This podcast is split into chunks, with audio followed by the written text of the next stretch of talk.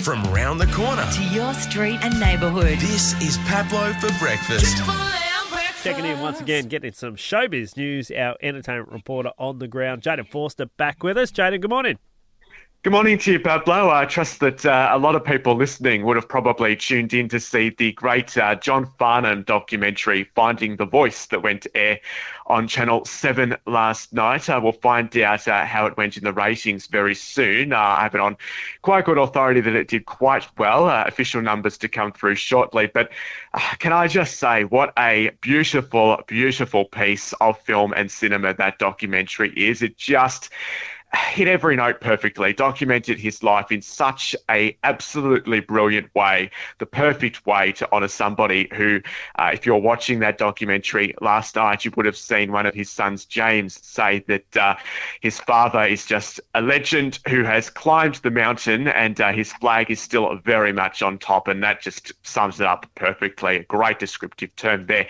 Uh, no, no doubt that that's why it's done so incredibly well at the box office through word of mouth and uh, it's great. It gives me great joy this morning to also report that John, John Farnham himself, is doing incredibly well. Of course, in terms of his recovery from that cancer surgery last year, he is now cancer free cancer free, walking around, very much enjoying life and actually singing at home. Uh, obviously, there is singing and then there is singing. And I don't think anybody would expect or even think that it's appropriate to ask that particular question that we're all thinking. But look, it would be remarkable if he ever did and if he wants to do that. But just in the whole grand scheme of things, so goddamn great to hear that he's doing so incredibly well, as has as that documentary. So it's, it's just great results all around this morning, Pablo. Terrific news to wake up to, absolutely.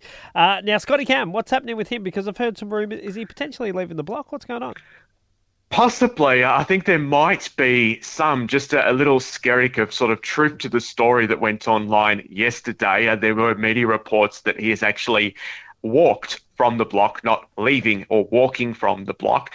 Um, I think maybe that sort of story may be a little premature. I think he's certainly still in contract negotiations. They sort of contract wraps up at the end of this season that's set to air next week or premiere next week or the week after uh, the 19th season. Uh, uh, he's certainly spoken in the past about how much he likes doing the show. Channel 9, for what it's worth, yesterday denied the story, saying that he had walked. Uh, they certainly didn't say that he has signed on to continue or will be returning as the host, uh, but hyped up the fact that he does love the show, bragging about that until the cows come home.